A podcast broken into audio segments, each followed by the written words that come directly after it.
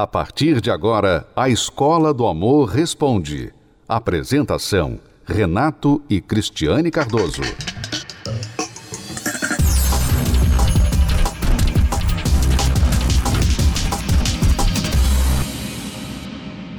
Vamos ler agora o e-mail da Catiele.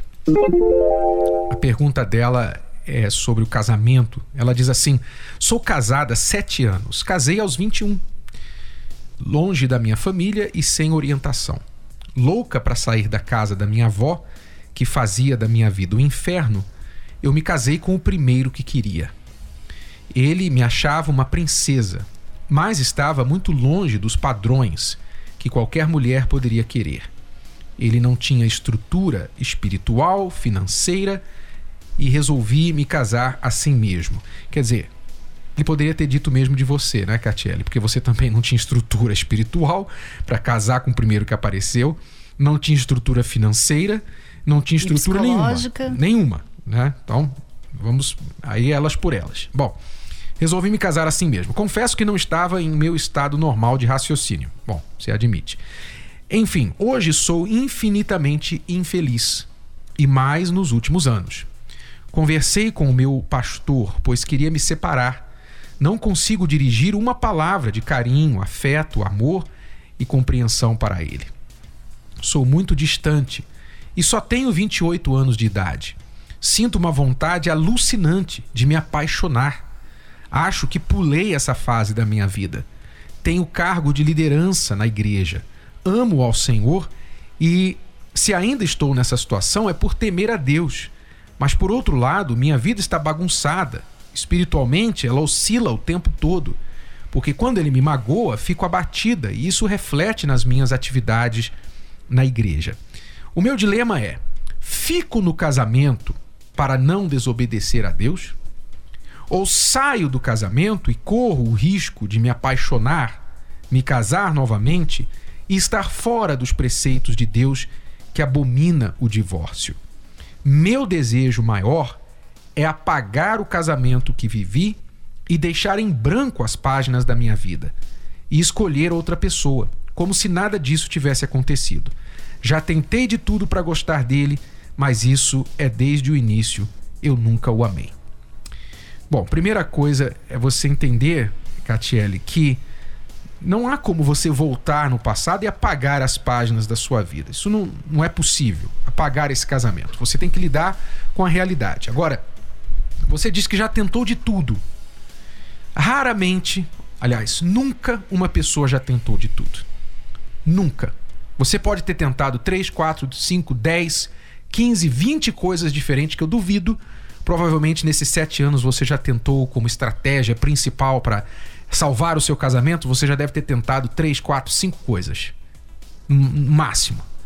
Você não tentou de tudo. Mas o seu grande problema não é o fato de você ter casado, começou o casamento errado. Não é só isso. O seu grande problema é que o seu coração não está no seu casamento. Você nunca colocou de verdade o seu coração no seu casamento, a sua mente no seu casamento, e ao contrário, a sua cabeça e o seu coração estão pensando assim: o que eu estou perdendo lá fora? Enquanto uma pessoa está assim, nunca jamais ela vai conseguir colocar o coração no casamento e realmente dar uma chance real para que esse casamento funcione. É, porque muitas pessoas não sabem que o coração, ele vai pelo que ela também se programa.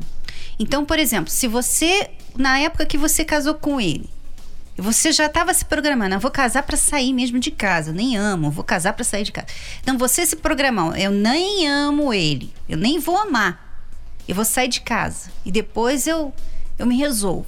Então, a sua cabeça já foi pro casamento pensando assim: eu não tô casando bem. Essa pessoa aqui não tá no padrão que eu queria. Eu simplesmente não estou fazendo a melhor coisa, mas eu vou fazer assim mesmo. Desde então, você só pensa nisso, olha, casei errado. Casei com a pessoa errada. Sem contar que, é como você falou no início, ela também era errada para ele, né? Uhum. Ela estava errada para ele também. Mas enfim, então a pessoa se programa na mente você fala para você mesmo, eu não amo essa pessoa, eu não vou amar essa pessoa, aí o coração começa a achar coisa, razão para não amar aquela pessoa. É assim também. Então muitas pessoas se programam assim.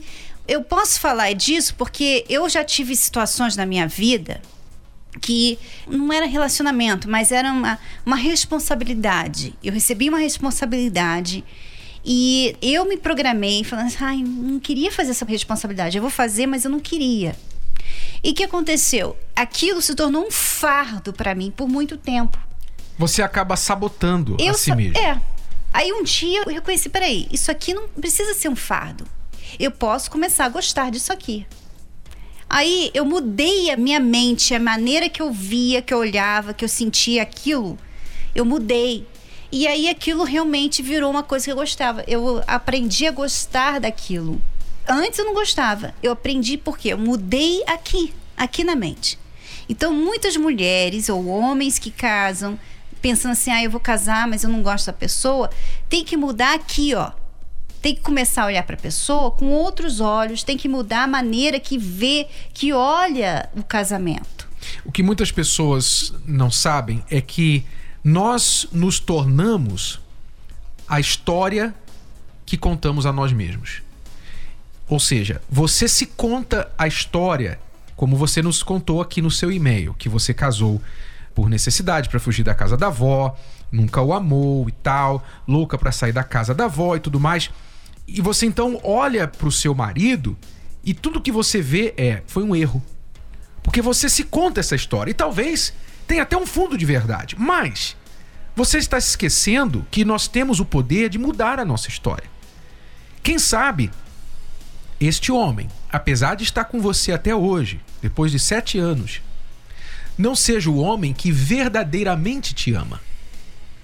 Porque você já parou para pensar o que ele sente também?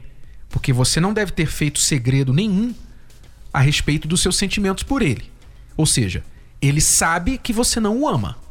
Ele sabe que ele foi um, um ticket, um bilhete para você sair da casa da avó. Tá? Mas mesmo assim, ele tem se mantido com você, ao seu lado. Qual homem que faria isso? Quer dizer, você não está olhando as qualidades do seu marido. Então, quando você olha para ele, a história que você se conta e repete na sua mente, aí você junta a história do passado, você junta a fantasia da sua cabeça com respeito ao futuro, como você diz que você sente uma vontade alucinante de se apaixonar. Então você fica imaginando a fantasia, e que se fosse com aquela pessoa, e com aquela pessoa, e você vê um rapaz, você vê uma outra pessoa, um outro homem, e você fica imaginando. Você junta a fantasia, a coisa que é irreal, junto com a história trágica que você se conta, o que, que você tem como resultado? Você tem um coração desligado para o amor junto ao seu marido. Você diz aí que você tem um dilema. O primeiro é fica no casamento para não desobedecer a Deus. O segundo é sai do casamento para arriscar uma paixão e desobedecer a Deus. Mas existe uma terceira opção. A terceira opção é você mudar a sua cabeça e fazer as coisas certas que vão provocar o amor. Você tem controle sobre o seu coração. Se você começar a fazer as coisas certas, você poderá despertar o amor pelo seu marido. E uma das coisas é mudar essa história que você tem se contado. Essa é a primeira coisa, mudar essa história. Começar a dar um outro sentido à história. Por exemplo, eu vejo a sua história como uma história de que alguém, tudo bem, começou com os motivos errados, mas apesar disso, ele, você também sendo a pessoa errada para ele, ele foi, tirou você da casa da sua avó e tem ficado com você até aqui e sido fiel a você. Não, ela quer se apaixonar. Por que não se apaixonar por alguém que já ama? Que já provou. É, que ela já conhece. Exato. Que, que, está já num relacionamento que já mostrou que a ama o suficiente para se comprometer com ela. Vamos dizer que você sai desse relacionamento, desse casamento. Aí você vai ter que tentar com uma outra pessoa que você não conhece, que você vai pelo coração né? O trabalho que isso vai dar. E vai que você casa de novo com alguém que você ama, mas que não vai te tratar bem, que não vai ser fiel a você, que não vai ter essa paciência que esse marido tem. Então é, as pessoas não veem isso, elas querem sentir. Essa coisa de sentir, você pode muito bem sentir dentro do seu casamento. Eu sou loucamente apaixonada pelo Renato. a gente gosta de se abraçar, a gente é muito carinhoso um com o outro, a gente se ama e o amor vai crescendo cada vez mais. Porque nós fazemos por as coisas certas. A gente faz as coisas certas. Então, você quer despertar a paixão? Então comece a olhar as qualidades do seu marido. Eu tenho certeza que ele tem qualidades. Comece a olhar as qualidades. Quando você ver um defeito, descarte os defeitos, porque é isso que duas pessoas apaixonadas fazem, uma outra. Elas sabem dos defeitos, mas elas descartam os defeitos e olham as qualidades. Então comece a olhar as qualidades do seu marido. Comece a fazer gentilezas, praticar coisas que uma pessoa como você se diz, uma pessoa de Deus, uma pessoa cristã, você tem até uma, uma, posição de liderança na igreja, que você ama ao Senhor. Você diz que ama ao Senhor, né? Pois é, você ama ao Senhor, mas tem feito mal ao seu marido. O que, que adianta você amar ao, ao Senhor e fazer mal ao seu marido? Se você ama ao Senhor, o que, que você tem que fazer? Como que você mostra o seu amor pelo Senhor, pelo Deus que você diz que crê. Não é fazendo aquilo que o agrada? Então procure fazer pelo seu marido aquilo que o agrada. Faça as suas obras de gentileza, os seus gestos de gentileza. Faça para ele uma comida que ele goste, cuide bem da roupa dele, converse com ele, tome interesse na vida dele, fale da sua vida para ele, dos seus sonhos para ele. Deixe um bilhete para ele quando você sair de casa, você sabe que ele vai chegar, você não vai estar.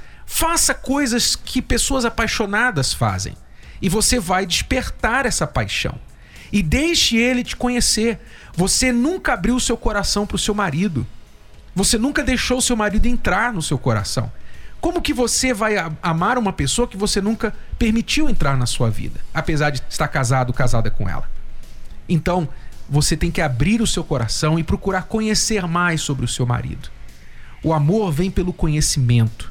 Sabe, tem pessoas que dizem assim: eu, eu amo as estrelas. Como nós falamos no livro Casamento Blindado, aquela mulher que aprendeu a amar os gorilas, né? Ela não nasceu amando gorila. Quando que ela começou a amar os gorilas? Ela começou a amar os gorilas quando ela tomou as informações sobre os gorilas, ela procurou saber sobre eles, ela foi visitá-la, ela foi saber das dificuldades dos gorilas, a, a, ameaça de extinção. Ela se informou, ela se cercou de tanta informação sobre os gorilas que ela se apaixonou por eles. Então, o amor vem pelo conhecer.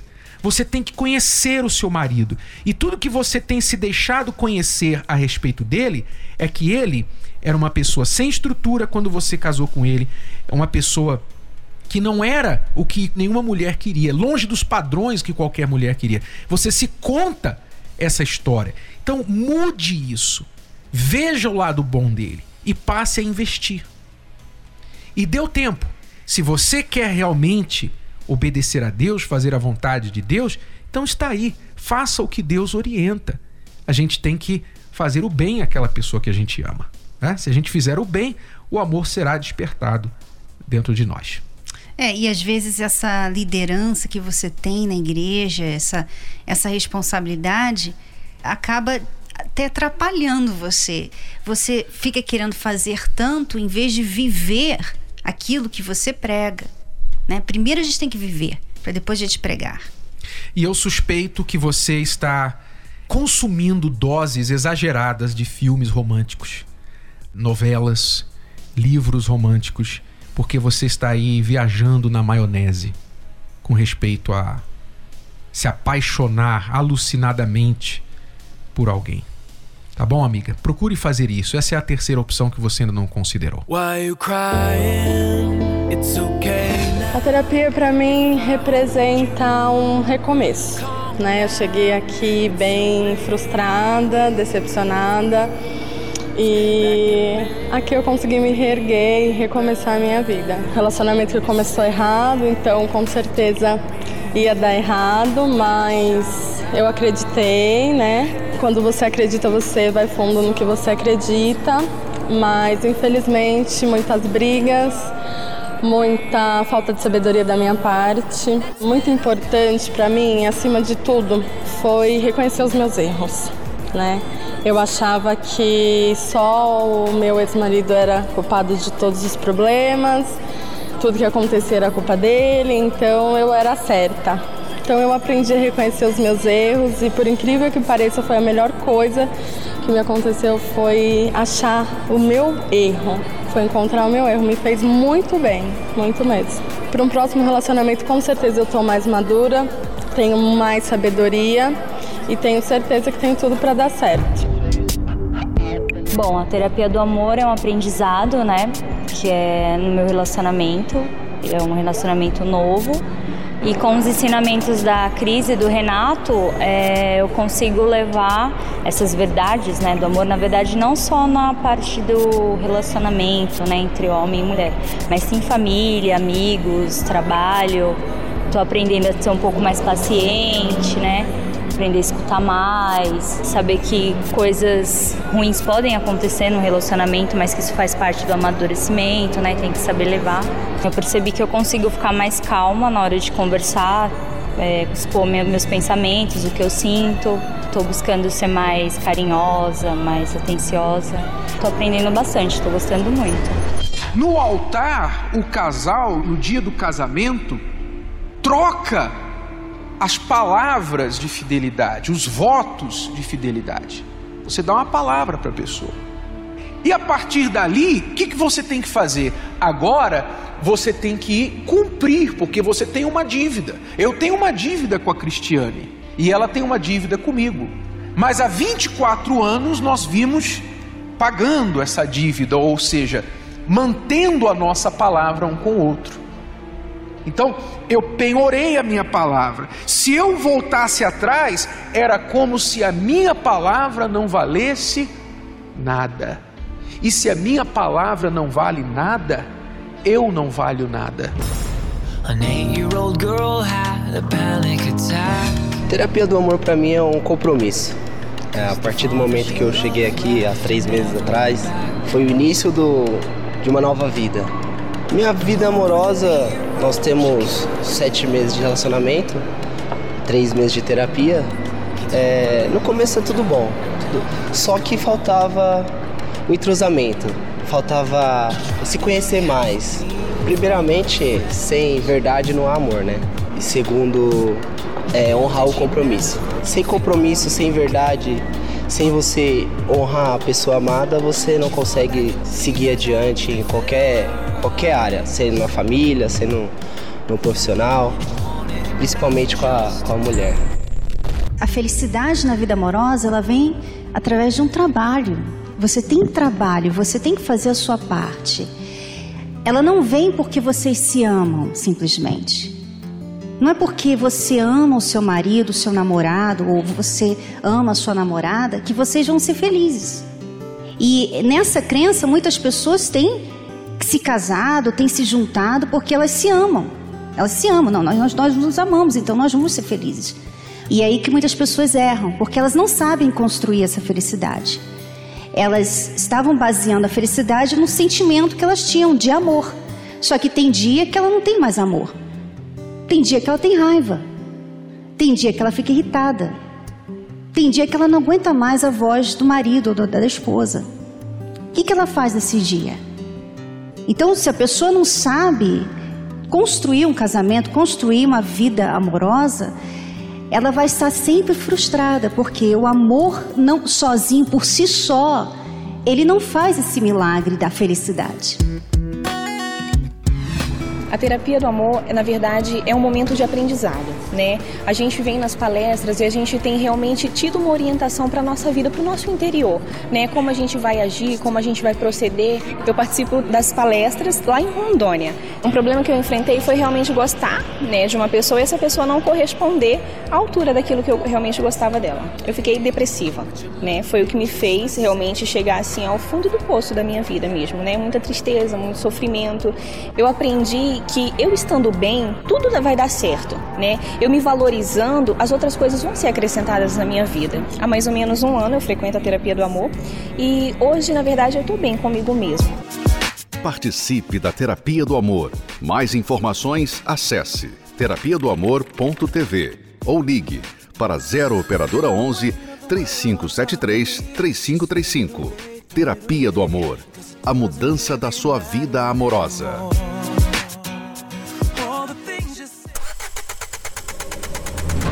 Um automóvel sem combustível não anda. Sem manutenção, uma hora para. Um celular, por mais novo que seja, com uma memória sobrecarregada, sem excluir os excessos, ele vai travar. Uma planta que não é regada, cuidada, ela começa a perder a vida, a força e uma hora ela morre. E o que dizer do casamento? Assim como os exemplos citados, o casamento precisa de combustível, de manutenção, de um cuidado especial. O grande erro da maioria dos casais é que eles deixam a vida amorosa de lado. De lado. É tanta correria, tanta preocupação no dia a dia e a pessoa amada é esquecida. Por que pensar que o casamento irá viver sem manutenção?